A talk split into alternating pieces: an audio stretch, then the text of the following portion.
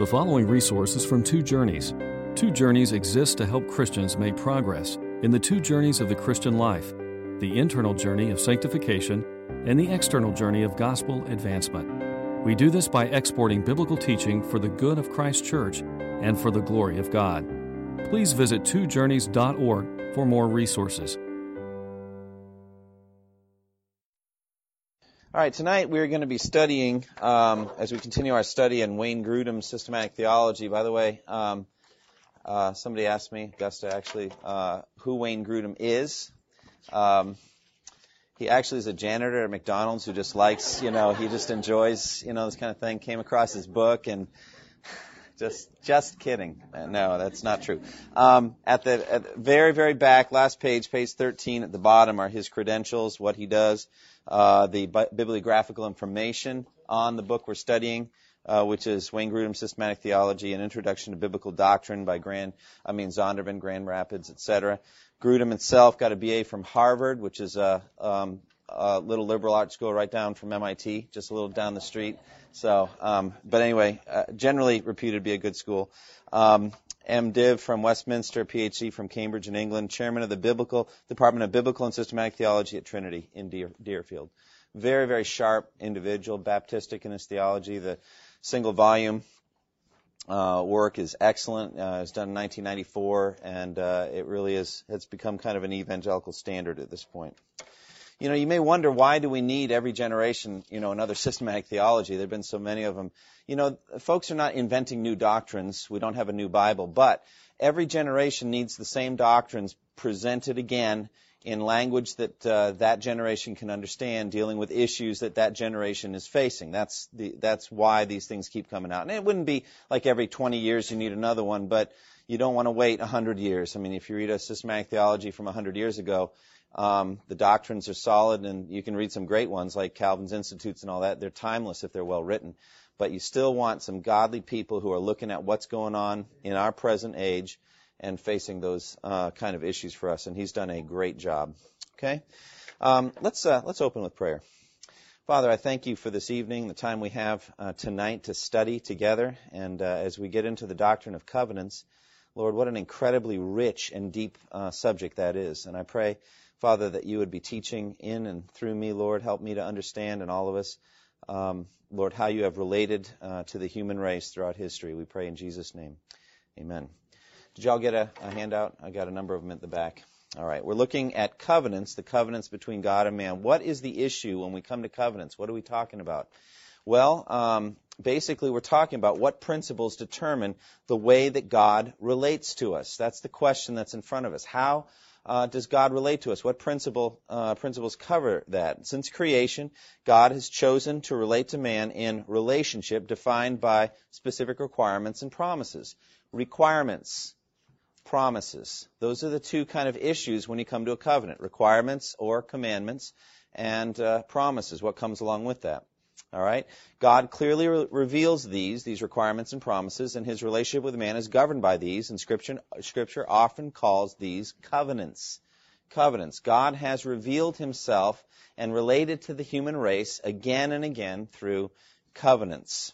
Now, how does Grudem define a covenant? A covenant is an unchangeable, divinely imposed legal agreement between God and man that stipulates the conditions of their relationship. Okay, it's if you, you take a, a pen and zero in on the key word, it is an agreement. A covenant's agreement between two or more parties. That's what a covenant is. What's the most common covenant we deal with in everyday life? Marriage. I mean, that's a covenant. It's an agreement between two parties. All right. Um, now, covenants between God and man are different than uh, between one human being and another. Um, we'll get into how they're different, but it's basically an agreement. Now, Grudem breaks apart this definition. First of all, it's divinely imposed. A covenant is, uh, the covenants we're studying tonight, it's divinely imposed. God did not open up a negotiation table and say, what do you want to do together? I mean, how do you want our relationship to be? He doesn't do that. He dictates the terms of every covenant. And you look through all the covenants, it's always God dictating how it's going to be.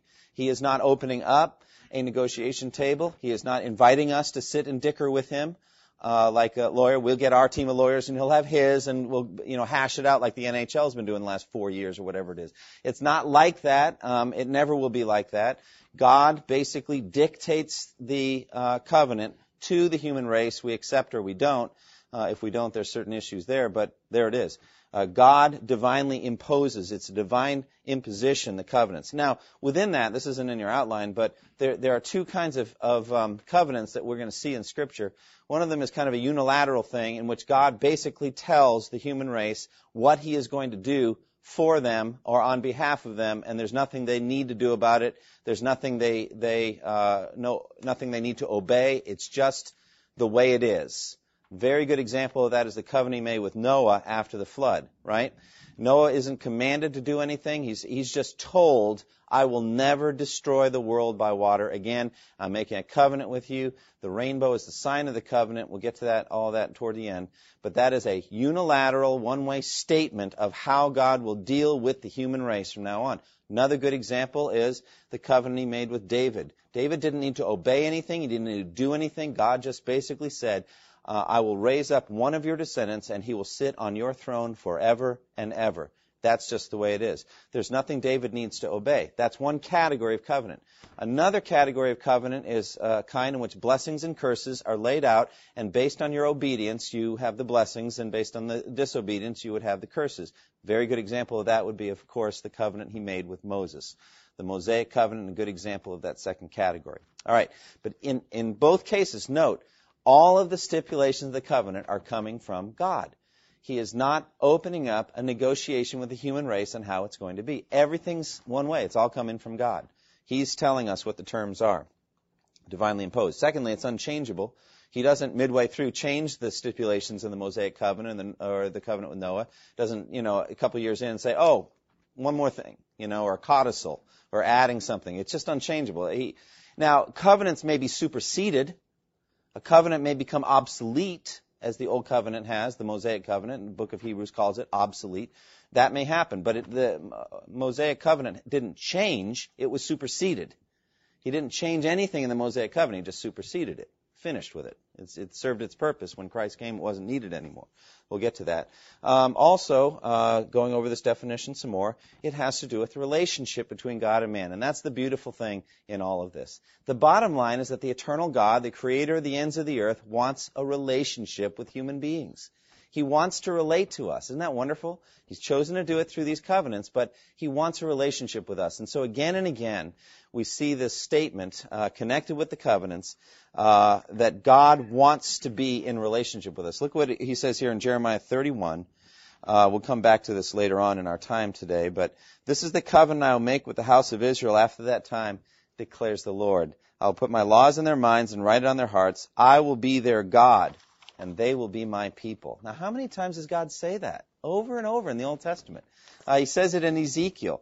I will make a covenant of peace with them. It will be an everlasting covenant. I will establish them and increase their numbers, and I will put my sanctuary among them forever. My dwelling place will be with them. I will be their God, and they will be my people. Again, 2 Corinthians 6:16, the apostle Paul writes, "What agreement is there between the temple of God and idols? For we are the temple of the living God, as God has said, I will live with them and walk among them, and I will be their God, and they will be my people." And again, Revelation 21:3, and I heard a loud voice from the throne saying, Now the dwelling of God is with men, and he will live with them. They will be his people, and God himself will be with them and be their God. And, and that is, that is huge. I mean, that's Revelation 21. It's a penultimate chapter in the whole Bible. That is, that's where we're all heading. We're heading toward an eternal relationship with Almighty God. That's what these covenants are all about ultimately. Bottom line is that God wants a relationship with the human race, and He's doing it through covenants. God will be our God. We will be with him forever. Okay? Now, God clearly desires a relationship with man, and he has chosen the concept of covenant to describe that relationship. Let me just add a note here. Why covenant? Because I think that sense of a binding, unchangeable nature of the relationship gives us a sense of his eternal intentions toward us. He's not changing, he's not rearranging the new covenant that we're in now.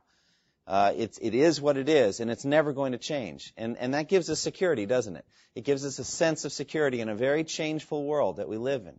We have a great sense of security with these covenants. So that's why God has chosen. I've written it down. It's the way it is. Heaven and earth will disappear, but my words will never pass away. There's a sense of security there, isn't there?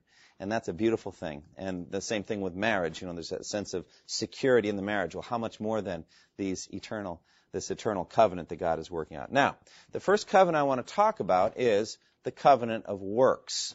Covenant of works. By this I mean God's initial covenant with Adam in the Garden of Eden. Now, you will not find the phrase covenant of works anywhere in the Bible. Uh, it's a theological term. It's put together by theologians. Others use other terms. But this is probably the most common phrase or term to describe what we're talking about here. And that is the covenant that God made with Adam in Eden before the fall. We're talking about the covenant that God made, describing the relationship between God and Adam before the fall. Now, some people question whether there was such a covenant. They ask uh, because the word is never used in the Genesis account referring to Adam and God. You won't see the word covenant. As a matter of fact, the first time you see the word covenant is God uh, speaking in Genesis 6 to Noah, and he says, I will establish my covenant with you and with those on the ark. That's the first time the word appears. And so they say, based on that, there really wasn't a covenant of works. Uh, that's what they would uh, say by, by the fact the word doesn't appear. Uh, well, there is some biblical evidence, however, for the fact that there was a covenant with Adam, what they call the covenant of works. First, all the elements of a covenant uh, seem to have been there in the Genesis account. First, we have two parties that are evident as God speaks to Adam and gives commands to him. So there's, cer- there's certainly that stance of God dictating to Adam how it's going to be in their relationship, right? He's telling him what's go- what it's going to be. Also, the requirements or boundaries of the relationship are clearly spelled out, aren't they? Genesis chapter uh, 1 and 2. In Genesis 1, God blessed them and said to them, Be fruitful and increase in number, fill the earth and subdue it, rule over the fish of the sea and the birds of the air, and over every living creature that moves on the ground. Then God said, I give you every seed bearing plant on the face of the whole earth, and every tree that has fruit uh, with seed in it. They will be yours for food, and to all the beasts of the earth, and all the birds of the air, and all the creatures that move in the ground, everything that has the breath of life in it, I give every green plant for food. And it was so. So that's what he sets up in chapter 1. It's even clearer, I think, in chapter 2, Genesis 2:15 through 17. The Lord God took the man and put him in the Garden of Eden to work it and take care of it. Verse 16, and the Lord God commanded the man, uh, you are free to eat from any tree in the garden, but you must not eat from the tree of the knowledge of good and evil. So those are the boundaries of the relationship, the covenant stipulations. Uh, thirdly, we also have a penalty for disobedience, and that's a common uh, issue in covenants. You know, you've got blessings and curses. Here, the curse is death. Genesis 2:17. But you must not eat from the tree of the knowledge of good and evil, for when you eat of it, you will surely die. So there's the death penalty, and that's exactly what did happen. Death entered the world through the sin of this one man, Adam. And so we have uh, the death penalty um, established as the penalty for disobedience. Also, there is a hint of eternal reward for obedience. I say hint because it's not openly stated, but I think it can be inferred. Uh, if you don't get death, well, what do you get then?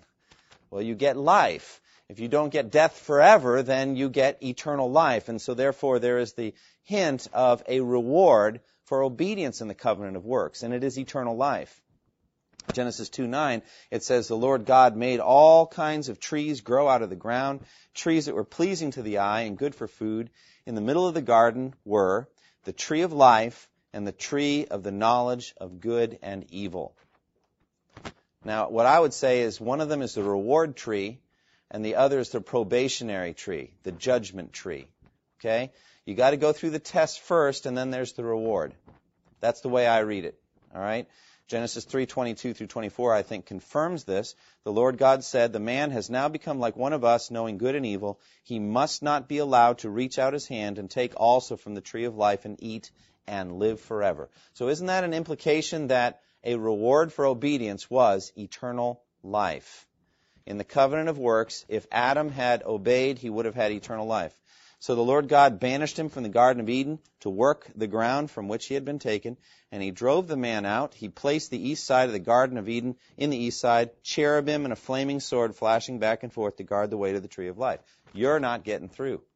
Well, those cherubim are tough. I know they don't look like that in popular art, but they are tough. And with a flaming uh, sword moving back and forth, you are not getting past. But notice in the book of Revelation, there's the tree of life. Uh, with constant fruit for the healing of the nations. And so it's a beautiful thing that the tree of life reappears uh, in the new heaven, the new earth. Isn't that beautiful? Uh, it's, it's amazing to me uh, how un- unified the Bible is, how it truly comes from one mind with one message, and how just Genesis and Revelation just so mesh perfectly together. But there, I think we've made a pretty good case for all the basic ingredient, ingredients and the elements of a covenant. They are in place. You got the two parties, you've got the boundaries of the relationship, you've got the commands, you've got the threatened uh, punishment for disobedience, and you've got, I think, a promise of reward for obedience. The punishment for disobedience was death. The uh, reward for obedience was eternal life. Now, uh, one final, I think, evidence of this covenant is a single verse found in Hosea, and that's Hosea 6 and verse 7. It says, Like Adam, they have broken the covenant. That's pretty significant, isn't it? Now, the problem is the Hebrew word Adam can also be translated like man. All right, but most of the English translations go with Adam, and therefore, if Adam is the right way to translate Hosea 6 7, then Adam broke a covenant. Well, what covenant did he break? Well, it doesn't tell us the name of it, so theologians call it the covenant of works, but this was the relationship he had uh, with God. Adam broke the covenant. They were unfaithful to me there. Therefore, it seems as though there definitely was a covenant between God and Adam. Now, what is this covenant of works? Why do theologians call it the covenant of works? Well, it's so called because Adam's legal status before God was based on his personal obedience. If he obeyed, he gets life. If he disobeys, he gets death. And his obedience must be perfect. He can't nibble at the fruit now. Okay, none of that. The moment he eats of it, he's dead. All right? And the day you eat of it, you will surely die. Not physically, but that would come. Uh, so, perfect obedience, that was the covenant of works. He would be saved by his own works. That's why it's called the covenant of works. Later, Moses would clearly state this principle, and we're studying it in the book of Romans as well. Leviticus 18:5, keep my decrees and laws, for the man who obeys them will live by them. I am the Lord. Do you see that? The man who obeys will live by them. Isn't that Adam's case? If he obeys, he lives. If he doesn't obey, he dies. So it's called, rightly, I think, the covenant of works. Death is clearly threatened for disobedience, and therefore, by analogy, life promised for obedience. The ESV in uh, Romans 7:10 gives us a sense of this life-giving command. Paul says there, "The very commandment that promised life proved to be death to me." So the commandment was the avenue of life for Adam. Grudem put it this way in the promise of punishment for disobedience, there is implicit a promise of blessing for obedience. This blessing would consist of not receiving death. And the implication is that the blessing would be the opposite of death.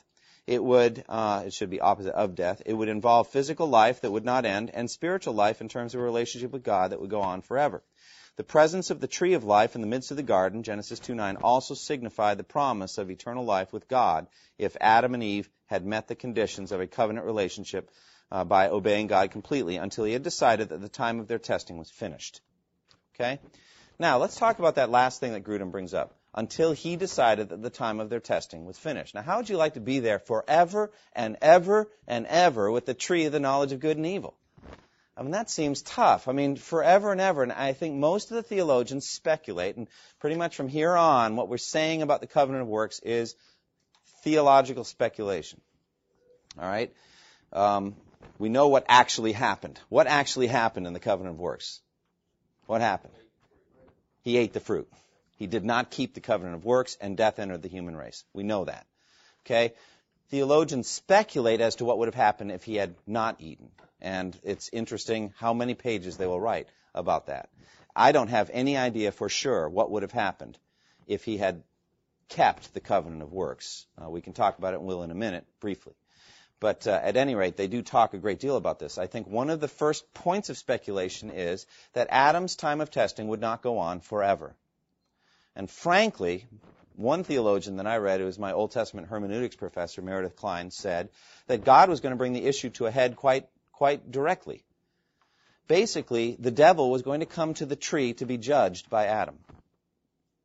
And if Adam handled that encounter properly, his probation is done he's passed the test, and then he would go on into eternal life. I think at that point we could speculate that he would have a perfect resurrection body, if that's what you want to talk about. That's what the speculators do. They tell us what it would have gone like. I don't know what it would have gone like, but they say that he would not have been able to live forever and ever in that body, so he would have instead had some kind of a higher level body. I, that I don't know. But I do like the idea of a climactic encounter with the devil climactic encounter with the devil at the tree. So the tree becomes the issue, the tree of the knowledge of good and evil. That's the judgment bar. Adam is the judge. The devil is the accused. He's already fallen. He's already rebelled against God. He's ca- carried with him a third of the angels. They were thrown down uh, to earth. The devil's gone down to earth. He comes into the garden. Remember what it says in Genesis 2:15 that God put Adam in the garden to serve and protect it. That's what the Hebrew words mean. One, the second word definitely means to guard or protect. And I remember when I was teaching this at a men's retreat, they're like, well, guard or protect from what? Well, you know what from what? There's a, there's a threat coming. Genesis 2:15 is before the threat comes. And it was the man's job to get out there and protect that beautiful garden and his wonderful wife and the whole world, frankly, from the evil that's coming. He's out there to protect it. Did he do his job? No, he did not. He stands there passively while the devil just seizes control. What does the devil do? The devil, knowing that he's been brought to the tree for judgment, goes on the attack. Go, he gets aggressive. He basically hijacks the process. He, he um, suborns the court. You know, he, uh, uh, he recruits the judge to join him in his rebellion. And what a horrible tragedy that is. Remember in, Gen- in Matthew 25, uh, it says there in the sheep and the goats, Depart from me, you who are cursed, into the eternal fire prepared, what does it say? For the devil and his angels. That's what hell was made for. The reason that we stand in danger of hell is because we joined the devil's rebellion. Do you see? It was for him that God set up the lake of fire, not for us. All right, originally. Not that he didn't know what would happen, but it was for the devil and his angels. That's what the Lord says in Matthew 25. So what does the devil do? Very shrewdly, he goes on the attack and he suborns the whole process and he is not judged at the tree by Adam. God judges him and ultimately will. Frankly, I think this interpretation gives an insight into the, into the uh, somewhat mysterious statement that Paul makes. Do you not know that we will judge angels? Right? You know that statement? Well, what angels need judging? Well, those that have fallen, those that are wicked, right? I'm not saying that we don't have some authority over good angels too, but I mean, I think that's what we were originally called to do, is to judge an angel, the fallen angel, Satan. But we didn't do it. Adam didn't do it. Instead, we joined his rebellion. So that's what, I, to me, I think that's the climactic moment in the covenant of works, and he failed. Adam failed. Uh, God brought the devil to the tree to be judged, and he did not get judged by Adam. Instead, Adam got sucked into his rebellion. So, at any rate, that was Adam's probation. Uh, Christ, however, fulfilled. Yes, go ahead quickly. Uh, doesn't free will presume that there's always a choice to rebel against God? Yes, I guess it does. So, yeah the concept of a probation, mm-hmm. point where the test is passed irrevocably, doesn't really fit. Well, but it does. Um, I think I don't anticipate that in heaven there's going to be a future possibility of, or of a fall. So I think that the test comes at a certain point. Angels fell in heaven. I would imagine that some of them, at least, still have a choice. Yeah, I don't think I don't see it I don't see it that way. I think instead you get confirmed in righteousness and are secure. Therefore, we can talk about something like eternal life, and we don't we're not eternally insecure, thinking I could fall ten thousand years from now. Um, I, I look at certain verses where it says, once he died, speaking of Christ, death no longer has mastery over him. He can't touch him anymore. So that means Christ is beyond the test once he dies. Once he goes to the cross and dies, he can no longer be tempted. He's passed. He's he's succeeded. And so I think there's a confirmation of perfect righteousness. And also remember, our place in heaven is by Christ's perfect righteousness anyway. So we will stop being righteous the day Jesus stops being righteous. And that's never going to happen. So that's the beauty of that. But thank you. That's a good question. I, am glad that I am not kept in heaven by my ongoing free will. Aren't you? I mean, I, I'm waiting just around the corner. When am I going to fall? I don't know how you could enjoy eternity that way without, you know, being certain and secure. So I think there is a sense of a confirmed righteousness, the test having been passed, and that's it. So, at any rate. But I acknowledged before we got into this that this was somewhat speculative. Um, that's what these folks get paid to do, speculate for us. So we're reading their speculations. One thing, though, is that there is somebody who passed the covenant of works, and that is Jesus Christ. Jesus Christ can stand in his own works. He passed the test. He obeyed the law. He did everything perfectly. He took on the covenant of works. And, and I wrote this on page four. In one sense, it is absolutely true to say we are not saved by works, since by that we usually mean our own works of obedience to the law of God. That is true. But in one sense, it is also absolutely true to say we are saved by works, if by that we mean Christ's works. I am saved by works. I'm saved by what Jesus did for me. I'm saved by his obedience. I'm saved by what he did at the cross. I am saved by works. They're just not my works. Praise God for that. So I stand under that uh, perfect act of righteousness. Romans 5, 18 and 19 kind of focuses specifically on one act of righteousness, which I think definitely is Christ's death on the cross. His willingness to drink the cup of wrath on our behalf, one act of righteousness. So it says, consequently, just as the result of one trespass was condemnation for all men, so also the result of one act of righteousness was justification that brings life for all men. What, what's the one trespass he's referring to? It's got to be Adam. what's the one act of righteousness? It's got to be Jesus at the cross. Jesus drank the cup. Remember Gethsemane. Isn't it incredible? I just think Gethsemane is one of the most incredible things ever. That Jesus does not shrink back from drinking the cup of God's wrath, but freely and gladly chooses to bear my sin and yours. What an incredible thing. I think, without question, the most courageous thing any human being has ever done, ever is that Jesus, it was revealed to him in Gethsemane what he was about to do, and he did not he did not fail to do it, but he took that cup for us. Praise God for that. One act of righteousness, verse 19. For just as through the disobedience of the one man the many were made sinners, so also through the obedience of the one man the many will be made righteous. So what Sean said, I'll tell you this, forever and ever and ever we stand in somebody else's righteousness. and I like that saying that uh, we have come to that uh, when Jesus stops being righteous, then we will too until then, uh, we will, we will, uh, we're secure. We're secure in Christ's righteousness. Uh, third, uh, third point. Christ's perfect act of righteousness at the cross has bestowed a confirmed righteousness on us. We get his righteousness. And that confirmed righteousness was lived out in over 30 years of Christ's perfect obedience to the law of God while he lived in the flesh on the earth. Jesus was weaving a beautiful robe of righteousness and then he hands it to us as a gift. Here, put this on. This will stand you in good stead on Judgment Day. You'll need it. okay? So we just put on that beautiful robe of righteousness uh, woven through Christ's 30 plus years of perfect obedience to his Heavenly Father. Isn't that wonderful? You know, I, I've wondered before, you know, why didn't Jesus just come down and die? Right? Why go through 30 plus years just living a baby, growing up, age 12 in the temple and all that? He wanted to live, God wanted him to live a perfect life of human righteousness under the laws of God so that we would have that righteousness to step up into. Not just that he would be our example, I need more than an example, don't you? I mean, I really do. Actually, that would be devastating if all we got from Christ was example, right? I need his righteousness. I don't need just his example. I don't need him just saying, why can't you be like me? Be perfect like me. Never get angry. Never, never have a lust thought. Never be, never, never sin or break any command at all, ever.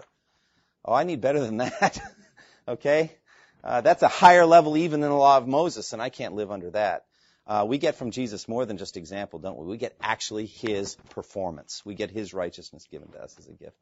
Oh, that's sweet. Like, that makes me actually look forward to Judgment Day when I will get to stand under a perfect righteousness that's not my own. I'll get to see how beautiful it looks.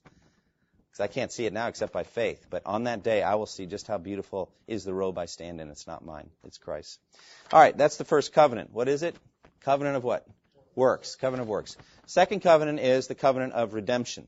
Uh, Grudem organized it this way. Others organize it differently. So if you're going to read a different systematic theology, they would talk about different other covenants in different categories. Some would ex- especially not want to put the Mosaic covenant under the covenant of redemption. But I see the logic to it. Basically, anything that God does in general with the sinful human race that points toward getting people saved is part of the covenant of redemption, right? And that's what God is working. Uh, covenant of grace and the covenant of redemption. I'm sorry, I'm confusing the terms, but covenant of grace. Covenant of redemption is the eternal covenant in the heavens between members of the Trinity.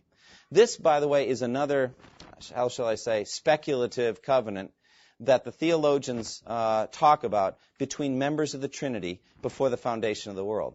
They say that basically there was an agreement from the Father and the Son and the Holy Spirit to save people. And it was done before the foundation of the world. Um, so, uh, like the covenant of works, it's extracted from Scripture by inference rather than by clear textual evidence, which uses the word covenant. basic concept is before the foundation of the world, there was an agreement between the Father, the Son, and the Holy Spirit concerning our salvation. The Father has a role, the Son has a role, and the Spirit has a role in the covenant of redemption. First, the Father's role is he agreed to give to the Son a people whom he re- redeemed for his own possession. Uh, you get this again and again, this given language. Gave. The Father gave me. All that the Father gives me will come to me. John 6. So there are these people that the Father's given to the Son. John 17, 1, 2, and 6, uh, probably some of the greatest verses on this. This is Jesus' wonderful high priestly prayer. And he says, Father, the time has come. Glorify your Son, that your Son may glorify you. For you granted him authority over all people, that he might give eternal life to all those you have given him. See that? So he's got authority over everybody, uh, and he's going to give eternal life to those whom the Father had given him. Verse 6 I have revealed you to those whom you gave me out of the world. They were yours, you gave them to me, and they have obeyed your word. You see that? So there are these people that the Father gave to the Son out of the world. The, the, Greek is ek, it's out of this, out of the world. We are not of the world, we belong to Him. If we belong to the world, the world would love us as it loves its own, but we don't belong to the world. We are Jesus's. And we were given as a love gift from the Father to the Son. You know, if you ever struggle for significance, if you're struggling on self-esteem, can I urge you to not look inward and look at yourself? Look to this. You were a love gift from the Father to the Son, if you're a Christian. Isn't that marvelous? It's like, well, not much of a gift, really, if he knew me and knew what. But you don't see yourself right. You don't, and neither do I. We're not finished yet. He's not done saving us. Someday we're going to be as glorious. We're going to shine like the sun. The righteous are going to shine like the sun. Look what he will do with us. And so you are, if you're a Christian, you are a love gift from the Father to the Son. Find your significance in that. Find your joy in that. And when did the giving occur? Well, I believe it occurred before the foundation of the world. You know, I, I think Ephesians 1 teaches this, Romans 9 teaches this, the giving occurred then. You gave him those out of the out of the world, and they obeyed your word, he says. He says in another place, all that the Father gives me will come to me. All right? That is such a vital verse. You know what that means? The giving precedes the coming. So the Father gave before you ever came. And therefore, we have this kind of teaching. We love because He first loved us. And we can extend it to say things like, we come because He first gave us. And that's a beautiful thing. The Father has given some to the Son, and they're going to come. How many of them are going to come? Well, Jesus said all. All that the Father gives me will come to me. It's a beautiful thing.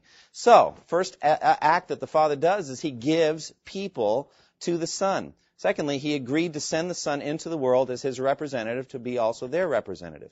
Thirdly, he agreed to prepare a body for his Son in which he, the Son, would dwell as a man. So he's going to give him a body, a human body. It says in Scripture, a body you prepared for me. So the Father gave a body to his Son, human body. Uh, fourth, he agreed to accept the Son as representative, mediator of the people whom he had redeemed, and to accept the death of his Son on their behalf as an atoning sacrifice or propitiation for their sins. He agreed to do this. He said, Your death, your bloody death, the pouring out of your blood, I will accept for their sins. Now, you could easily see how he wouldn't do that. But he has chosen to do that. It says in Leviticus, we've been studying in the book of Hebrews, without the shedding of blood, there's no forgiveness, right? Well, it says in Leviticus, do not eat the blood, speaking of the Jews, because I have given it to you to make atonement for your sins. Well, when did he do that? I say before the foundation of the world he had figured out blood sacrifice. What's the very first thing that God does to cover up the nakedness of Adam and Eve? He kills some animals, right? What's the first problem between, between Cain and Abel? It's on the issue of animal sacrifice. Remember? Animal sacrifice wasn't just some extra thing, oh, you know, like some pagan religions came up with it and then Moses started using it. It was right from the beginning there would be this idea of blood sacrifice. Where did that come from? I contend the plan had been established between the Father and the Son before the foundation of the world. It says of Jesus that he is the lamb slain from the creation of the world. He was dead before the world began, in the mind of God and in his own mind. He knew he would die. And so think of that. Think of having to think of that forever. I'm going to die on the cross. I'm going to, through all the ages, through Noah, the flood of Noah, through the call of Abraham, Isaac, Jacob, through all that stuff. I'm going, every time one of the Levitical priests offered up a, an animal, Jesus is like, that's me. someday. When, when in the fullness of time I come in, I will die, and my blood will be shed. So, at any rate, before the foundation of the world, this idea of blood sacrifice had been established. Uh, propitiation. Fifth, he agreed to raise his son from the dead by his own power. I'm not going to leave you dead. I'm going to raise you up. You remember what Jesus said right before he died? Father, what does he say? Into your hands I commit my spirit. So he says, Here, take care of me. And not just his spirit, but his body. Psalm 16, you will not leave me in the grave or let your Holy One see decay. So he committed that he would raise his son from the dead by his own power. Uh, he also agreed to give his son all authority in heaven and earth to accomplish this purpose. All authority in heaven and earth has been what? Has been given to me. Well, the Father agreed to do that before the foundation of the world. And so all authority is Jesus's, including the authority to pour out the Holy Spirit on his people. By the way, I wrote it this way. He agreed to give his son all authority in heaven and earth to accomplish this purpose. Let's keep that in mind. All authority in heaven and earth has been given to Jesus to build his church. When that work is finished, he will take the whole thing and give it back up to the Father so that the Father may be all in all. That's what it says in 1 Corinthians 15. So this authority is Jesus' from the Father until he finishes his work, and then he'll give it back up, and then God will be all in all. That's the, the plan. He's just bringing all the fragments of the explosion of sin and bringing it all back together under God's sovereign rule. Beautiful thing. Anyway, he, he agreed to give his son all authority in heaven and earth to accomplish his purpose, including authority to pour out the Holy Spirit on his people to apply the son's work of redemption savingly um, and completely to them. So that's what the Father did that and, my friends, many other things. This is just an Acts class, you know, we're just going quickly through, so I only made six little things. But these are the basic elements of the Father's role in the covenant of redemption. Uh, the Son's role is he agreed to come into the world as a man and to live under the Mosaic law. He agreed to obey his Father's commands perfectly, becoming obedient even to death on a cross. He agreed that he would gather for himself a people and protect them in order that none whom the Father had given him would be lost. So Jesus agreed to do all that the Father had committed into his hands. There was an agreement between the Father and the Son. And that agreement is the basis of your salvation. Jesus basically saying, I died for them, now you accept them. I died for them, now you forgive their sins and accept them and adopt them. And the Father has agreed to do that. Then there's the Holy Spirit's role. Holy Spirit agreed to do the will of the Father and the Son. He agreed to empower the Son to do his earthly uh, uh, ministry of perfect living. he uh, uh, perfect preaching and perfect miracles. So we should not forget that it was by the power of the Holy Spirit that Jesus lived his perfect life. The Spirit of the Lord has anointed me because uh, he says the, the power of the Lord has come upon me. And then you also see Jesus entering the desert to be tempted by the devil. And it says in Luke chapter 4, then the Spirit led him into the desert to be tempted by the devil. And then it says at the end of the tempting, Jesus, full of the Holy Spirit, returned. Isn't that a beautiful way to look on temptation? Wouldn't you love to enter every temptation filled with the Spirit and then leave it filled with the Spirit too? See, you may have entered some temptations filled with the Spirit, but you didn't leave them filled with the Spirit, okay? But Jesus entered and left every temptation filled with the Spirit. By the power of the Holy Spirit, he did it. Now, is it right to speak of this as a covenant? Again, just like the covenant of works, can we speak of this covenant of redemption? Uh, well, first of all, it was something voluntarily undertaken by each member of the Trinity. None were any, under any obligation in the matter. They didn't have to do this, all right?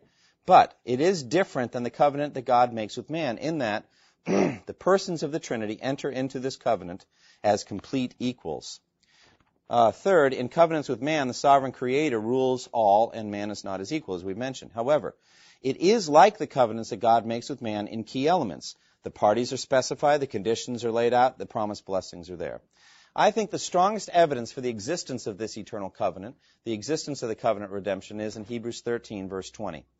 There it's a benediction, and it says, May the God of peace, who through the blood of the eternal covenant brought back from the dead our Lord Jesus, that great shepherd of the sheep, equip you with everything good for doing his will, and may he work in us what is pleasing to him through Jesus Christ, to whom be glory forever and ever. Amen. Oh my goodness. There's so much in those two verses.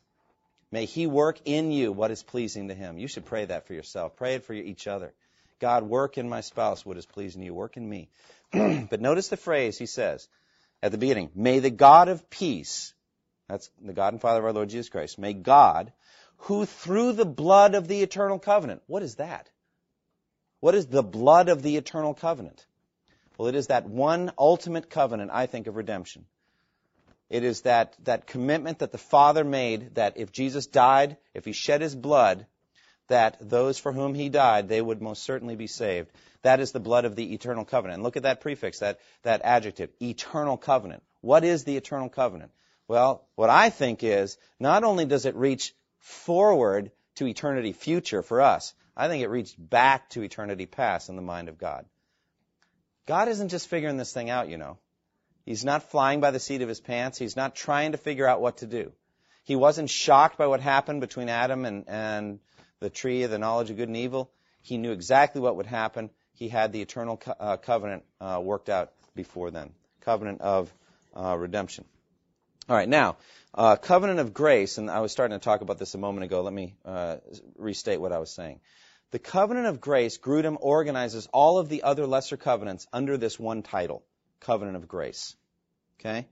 Covenant of grace is basically how God deals with sinful humanity. He would put the covenant of Noah, the covenant with Abraham, covenant of circumcision. Um, he would put uh, the uh, covenant with Moses, um, all of those Old Testament covenants, covenant with David, all of that under this, and included in that is the new covenant in Christ's blood. All of the covenants that God has made with man through various stages, all of it is part of what he calls a covenant of grace. As I was starting to say at that time, but now it's appropriate. Um, some theologians will want to break out and say, all right, no, we've got the covenant of grace and the covenant of works, uh, and a subset of that is what he does with Moses and all that. But I don't see it that way. I think that God was doing something to get people saved when he brought in the covenant of Moses. We're not saved by the covenant of Moses, but it does have a role to play in human salvation, doesn't it? Uh, it has a role to play in that Jesus perfectly fulfilled the law of Moses, but also in that, uh, and we'll see this in a minute, but the covenant of Moses brings us to Christ, doesn't it? When you read the Ten Commandments or the two great commandments, love the Lord your God with all your heart, soul, mind, and strength, love your neighbors yourself, you know you need a Savior. If you understand the Mosaic law, it brings you to Christ. It says in Romans 10:4, Christ is the end of the law so that there may be righteousness for everyone who believes. So the law brings us to Christ ultimately. So therefore I think it's appropriate to even put the Mosaic covenant under this idea of a covenant of grace. All right, well what do we mean by that? First of all, know that we need this. We need it done. If we're not going to be saved by grace, friends, we will not be saved at all.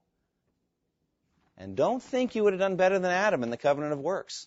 Don't imagine, gee, I wish I had my crack at that tree. You know, I.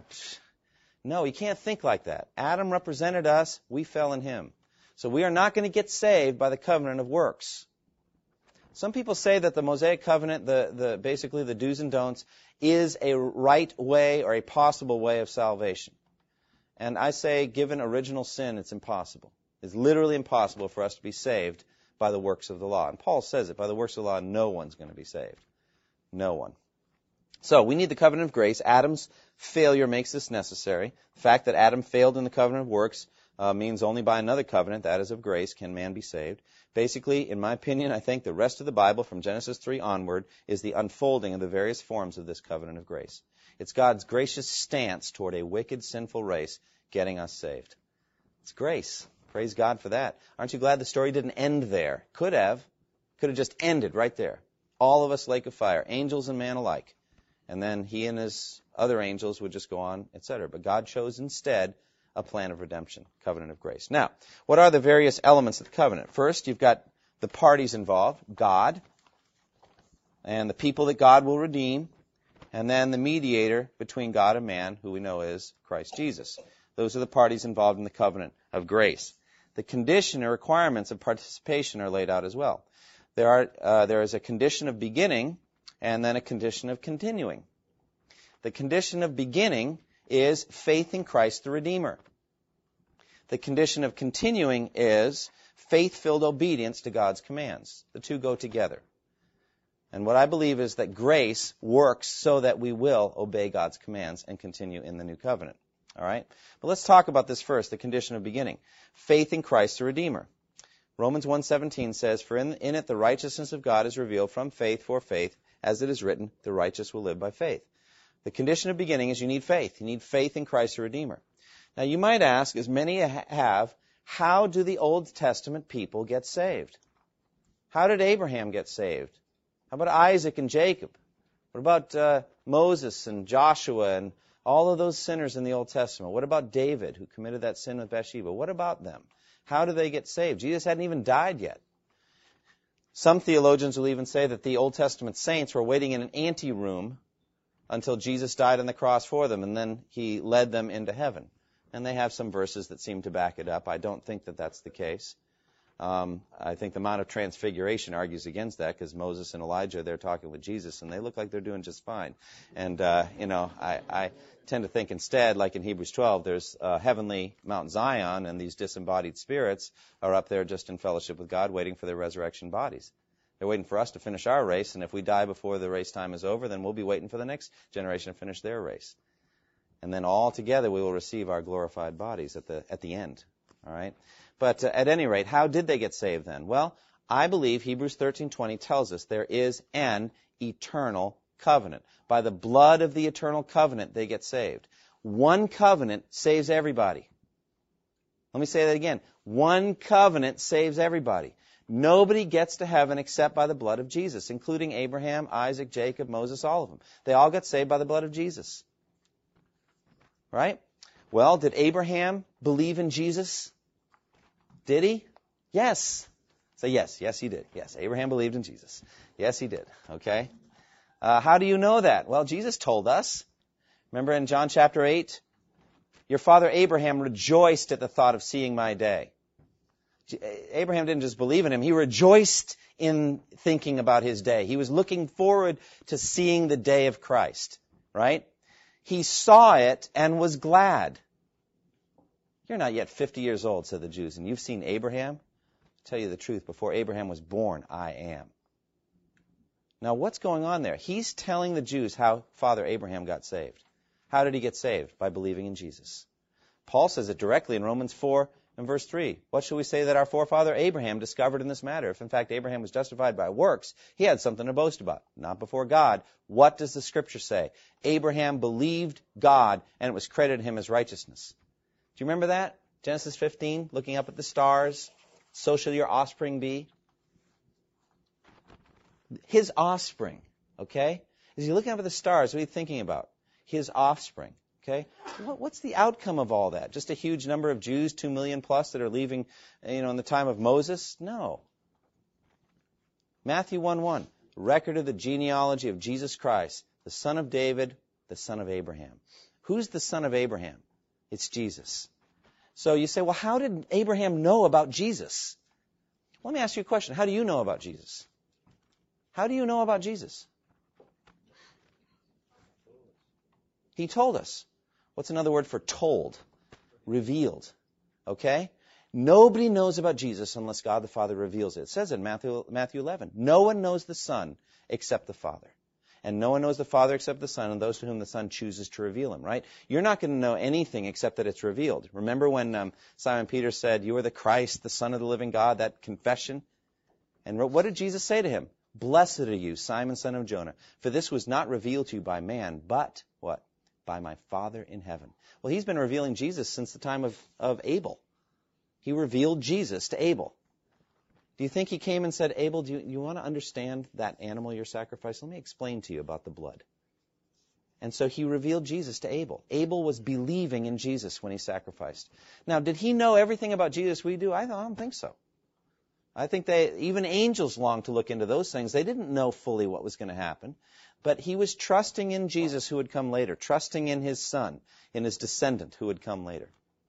And so there's a progressive revelation of Jesus as time goes on, and you must believe everything that's been revealed up to that point. In so doing, you're believing Jesus, believing Jesus, etc. But it's God the Father's revealing Jesus. Abraham believed in Jesus. What about? Yeah, go ahead.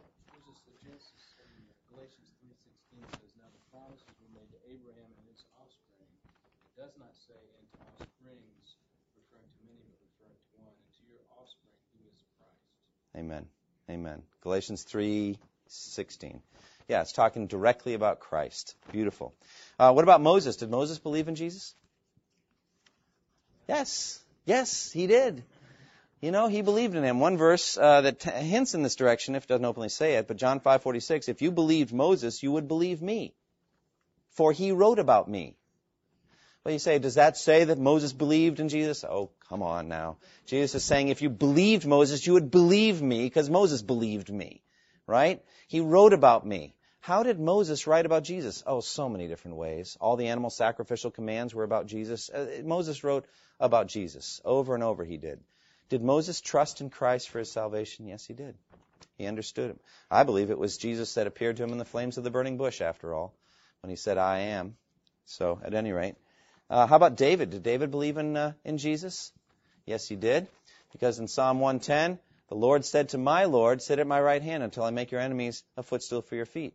If then David calls him Lord, said Jesus, how can he be his son? Son of David. And yet he's David's Lord. We talked about this in my Sunday school class, and I've mentioned it to you many other times. David called his own son his Lord. He called his own descendant my Lord. How did he do that? Do you think he fully understood that? I don't think so. But he trusted in Jesus for his salvation. And frankly, that's the whole issue in Psalm 32. Blessed is the man whose transgressions are forgiven, whose sins are covered. Blessed is the man whose sin the Lord does not count against him in any way. How does David think he's going to get out of that situation with Bathsheba and Uriah? Only by the blood of the sacrifice, by Jesus. He knew in Psalm 51 the blood of bulls and goats couldn't take away sin. So he's looking to something else. He's looking to Christ. David trusted in him as well. How about Isaiah? Isaiah, did Isaiah believe in Christ? Yes, he did. It says in John chapter 12, verse 41, Isaiah said this because he saw Jesus' glory and spoke about him. When did Isaiah see Jesus' glory? Well, how about in the year that King Uzziah died? Did he see it then? I think he did. Isaiah 6, in the year that King Uzziah died, I saw the Lord seated on his throne, high and exalted, and the train of his robe filled the temple. And didn't Isaiah write Isaiah 53? Didn't Isaiah understand about the suffering servant who would sprinkle many nations and the kings would put their trust in him? Isaiah wrote about the Christ. Over and over he wrote about the Christ. Isaiah saw Jesus. So what's my point? Everybody gets saved the same way all of the brothers and sisters before and after Christ, we all get saved the same way. How's that? By simple faith in Christ, by trusting in Jesus. It's an eternal covenant, covenant of grace. All right. Now, what are the uh, what are the promise? Pro, what is the promise of blessings in the covenant? What what do we get in the covenant of grace? What do we get? Eternal life. That's right uh, you know, like we already said, Revelation 21:3. Now the dwelling of God is with men, and He will live with them, and they will be His people, and God Himself will be with them and be their God. That's what you get. You get eternity with God. And if you're a Christian, you're glad about that. If you're not a Christian, can I urge you that that's a good thing and think about it because it's good to be eternally with God. God is the source of all the beauty and good things there are in this world. Every good and perfect gift is from above. Wouldn't you rather go to the source of it than just experience the gifts? I'd rather know the gift giver. Besides which, I think you get it all anyway. It's like the one, you know, you hear the story about a, you know, a genie or whatever gives three wishes. Like, I wish for infinite wishes, right? Well, I think if you go to the, the gift giver, you get the gifts plus everything else besides. We're going to get the ultimate source of the river of blessing that we see to a lesser degree through sin's corruption we see here in this world. God is the perfect source of all blessedness and happiness, and we get Him. He's what we get. That's what's uh, promised to us. Now, what is the sign of the covenant of grace? Well, it's varied over time. Rainbow was a sign, right? Still is, sign of the Noahic covenant. Every time you look at the rainbow, as a Christian, you can think about God's faithfulness to His covenant. He has never flooded the world universally again, and He never will. Not with water, anyway. Um, so that's a sign. Um, In the Old Testament, uh, under the law, law, of Moses, the sign of the beginning of the covenant relationship was what? What was the outward and visible sign of the of the Mosaic covenant? Circumcision. What was the sign? That was the sign of beginning in the covenant. What was the sign of continuing in the covenant? Well, living the life of an obedient Jew. All Passover, all the sacrifices, ceremonial laws, the dietary regulations, those were signs.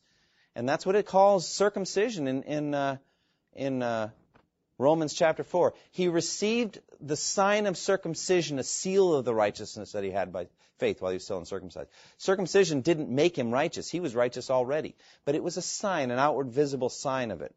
The New Testament, what is the sign of the beginning in the covenant in the New Testament? What's the beginning sign? Baptism. That's right. And the continuing sign, one could argue it would be the Lord's Supper as we continue to partake. I might also argue that it's just an ongoing life in the Spirit, a life of personal holiness and obedience to the commands of God. That's an outward and visible sign that you're in the covenant as you're living a life of obedience to His commands. Okay? Now, why is it called the covenant of grace? Why the covenant of grace? Well, grace is God's commitment to bless us with every spiritual blessing in the heavenly realms in Christ Jesus, despite the fact that we deserve condemnation. That's my personal definition of grace. I, I try to get, whenever I, I give a definition of grace, I try to get positive infinity given to people who deserve negative infinity through Jesus Christ. That's my definition of grace, okay? So we get every spiritual blessing in the heavenly realms in Christ Jesus, despite the fact we deserve eternal condemnation. That is grace. Isn't that wonderful? And it's all through Christ, so that's grace. Now, all of the aspects of God's positive dealings with his people over the span of time, I think, should be gathered under this covenant of grace. Was it grace to the human race to save Noah and his family? Yeah, it was. It was grace. It was, it was definitely grace. Was it grace to call Abraham from Ur of the Chaldees? Yeah, it was grace. All of his workings in redemptive history have been grace. It's been better than we deserved. He doesn't have any kind of redemptive history with the demons. No history going on with them history of sin is all it is, and he's going to be, you know, judging every one of them for it. But for us, there's a marvelous and fascinating history of redemption going on, and all of it's grace, isn't it? All of it. Uh, so there are many stages of it. Dispensationalists call it dispensations of it, but I just think it's different stages of the covenant of grace. But its ultimate intention is unchanging, and that is redemption of sinners into an eternal relationship with Himself through Christ. Grace, we also call it the covenant of grace, so that it definitely will happen. I like things to be guaranteed. Don't you want a guarantee? And Romans 4:16 says, "The promise comes by faith so that it may be by grace and may be guaranteed." So in Paul's logic there, uh, Romans 4:16, grace equals guarantee.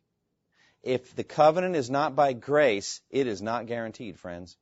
All right? So we are saved by grace so that we will definitely get saved. And that was the eternal uh, redemption that God had planned, Father and Son. He wants us actually saved, not just theoretically saved. He wants us really saved. He wants us there. And so Jesus wants the same thing and says in John 17, Father, I want those whom you have given me to be with me where I am and to see my glory. What is he saying there? What, is, what does he mean by that? Well, what he's saying is, I want these folks you gave me before the foundation of the world to be finally and in the end completely saved. I want that. And he's going to get it. He gets everything he asks for. He gets everything he asks for. You don't, and neither do I. But he gets everything he asks for. And so he gets all of uh, that the Father gives him by grace. Now, this is a good stopping point. Next time, God willing, we'll talk about the various stages and forms of the covenant of grace, uh, the history of covenants in the Old Testament. Any questions about covenants? Yes, go ahead.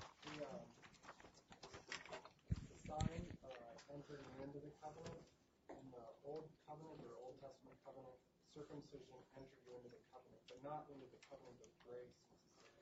And then New Testament baptism? Yeah. Uh, they, they, these are outward and visible signs. Uh, that's what Paul call, calls it. He received the sign of circumcision, the seal of the righteousness that he had by faith. God chose to change the sign. And we can go into lots of discussion on why he chose circumcision as a sign in the Old Covenant. I think it has to do with biological reproduction. That's my opinion and, and there's a physical people that are being procreated in the Old Testament, but none of them are, I mean, they are not as such guaranteed eternal salvation, but rather there's at a lower level something being acted out. That's the very point we've been making in Romans 9, 10, 11. Just because you were physically descended from Abraham didn't mean you're going to heaven. So there was a sign connected, in my opinion, with biological reproduction in the Old Testament. In the New Testament, we have a sign, a picture of cleansing of sin and of actual union with Christ. That's my guess on why he changed the signs. So back then, though, realize we're just talking about signs. The real righteousness was by faith always. You had to be like Father Abraham. You had to follow in the footsteps of the faith that your father Abraham had. You have to believe the promise, and it's credited to you as righteousness. But what sign do you get? Back then, it was circumcision, then a life of obedience in the Mosaic. You can't, you can't be a believer in the Old Testament and throw off Moses. You can't. Jesus lived under the Mosaic commands. So if you're one of God's children back then, David even said in Psalm 51, I will not offer the blood of, of, sacrifices for my sin. But once you cleanse me, then righteous sacrifice will be offered. So I'll go ahead and keep doing it because you commanded me to do it. They were commanded to be done. So my, my take is that the covenant of grace has always been the only thing that saves us. But at different times, God gave a different sign of what it meant to be under that. That's my take on it. So there's a lot more we could say. Any more questions? Chris. You touched on Adam's responsibilities in the garden um, to be the judge of evil, to protect uh, his wife and the garden from that uh, influence. Can you touch on that as far as practical application for, for us as Christians, especially Yeah. as fathers and husbands? And uh, again, so that uh, we can kind of take from that uh, a renewed sense of our responsibility. Yeah, I, to me, kind of unfolding Genesis 2:15 has been huge as a husband and a father to serve and protect. You know, that's like the police motto, isn't it? Yeah, but that's that's what they do. It's like a lot of serve and protect right on the bed. To serve and protect. Um, so what I think is that divine headship or headship in marriage is given to the man, to the husband, and then he, like Christ, then takes it and serves those that are committed to him, his wife, his children, so that like the garden, which cannot come to full fruition until there's a man to cultivate it, right? Human to cultivate it specifically. Um, there are her, you know herbs and different kinds of plants. The seeds have been created, but until there's the right you know handling agriculturally, you're not going to get the full flowering. Um, and so he puts the man in the garden to work it so that it comes to its full potential. And that's the way I look at my stance toward my wife. I am to serve her so that she can be everything God wants her to be. What about keeping evil out? All right? The second half is protect. He was supposed to stand there like the cherubim later did with the flashing sword. You're not getting past me. Um, he should have been that way. He should have stepped out in front when, when he, the devil starts negotiating with the wife. It's like, step in between and say, no, this isn't going to happen. I know who you are. And once you start saying, did God really say and all that, I know, I, I know who you are. Uh, and you are what I was told to protect the garden from. Instead, what does he do? Nothing. She gave the fruit to her husband who was with her. I mean, when did he show up? I mean, we really don't know. The big mystery. He just kind of is stealth husband there. And my feeling is we're called to be protection husband, not stealth husband. You know? Anyway, I, I don't mean anything negative. I'm just saying there's a passivity there that is, is really da- damaging. And if God had commanded him to protect and he didn't co- uh, protect, then that was the first sin, wasn't it? Even before he bit. The first sin is he did not protect his wife in the garden from this encroaching evil. And how much evil came from that? Look around. Look at the corruption. Look at the pain and suffering and agony because he didn't do his job. So what does that say to me? Well, my stance uh, toward my family is serve. Help them to be everything that they can be. My stance toward the evil in the world is protect. You know, keep them safe from encroaching evil. It's a great question. Let's close in prayer. Lord, we thank you for this time we've had tonight to study and really dig into some deep things in your word. Uh, thank you for our brothers um, like Wayne Grudem and people who've gone before us who have put thoughts together that we wouldn't have had if they hadn't done this kind of deep thinking. Lord, I pray that it might help us to live godly lives. Help us, all of us, to have a sense of incredible security in your covenant, in Christ, this eternal covenant. The blood of the eternal covenant, Hebrews 13:20. Help us to stand in that. And the fact that we are eternally love gifts from the Father to the Son, and that you will not stop, Heavenly Father, through the ministry of your Son until we are perfectly saved. Lord, help us to understand these things in Jesus' name. Amen. Thank you for listening to this resource from twojourneys.org. Feel free to use and share this content to spread the knowledge of God and build His kingdom. Only we ask that you do so for non commercial purposes and in accordance with the copyright policy found at twojourneys.org. Two Journeys exists to help Christians make progress in the two journeys of the Christian life the internal journey of sanctification and the external journey of gospel advancement. We do this by exporting biblical teaching for the good of Christ's church and for the glory of God.